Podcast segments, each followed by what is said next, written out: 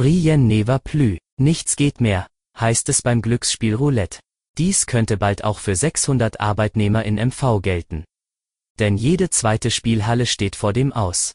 Mehr dazu hören Sie im SVZ Audio Snack. Es ist Dienstag um 5 Uhr. Guten Morgen.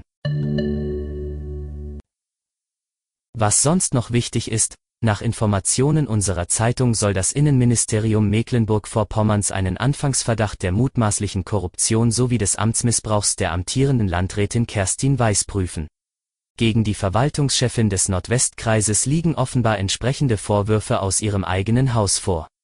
Der Kreistag von Nordwestmecklenburg soll am Freitag in einer außerordentlichen Sitzung über den Sachverhalt beraten. Zum Schwerpunkt, dass bald nichts mehr geht, befürchten die Betreiber der etwa 180 Glücksspielhallen in Mecklenburg-Vorpommern.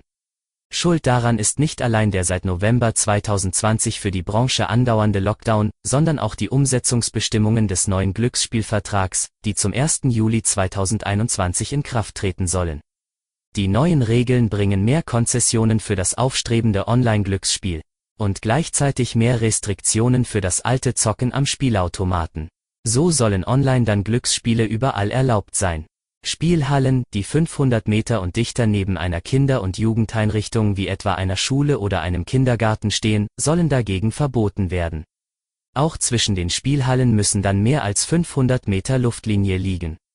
Für die Hälfte aller Spielhallen in MV mit mehr als insgesamt 1200 Beschäftigten ist dann Schluss. Das haben die Betreiber und Industrie- und Handelskammern nachgerechnet. Es ist doch ein Wahnsinn, dass mehr als 600 Menschen in diesem Bundesland unverschuldet ihre Arbeit verlieren sollen, sagte Spielhallenbetreiberin Anne Fred-Erich. Sie kann die neuen Regelungen sowie das Abstandsgebot nicht nachvollziehen.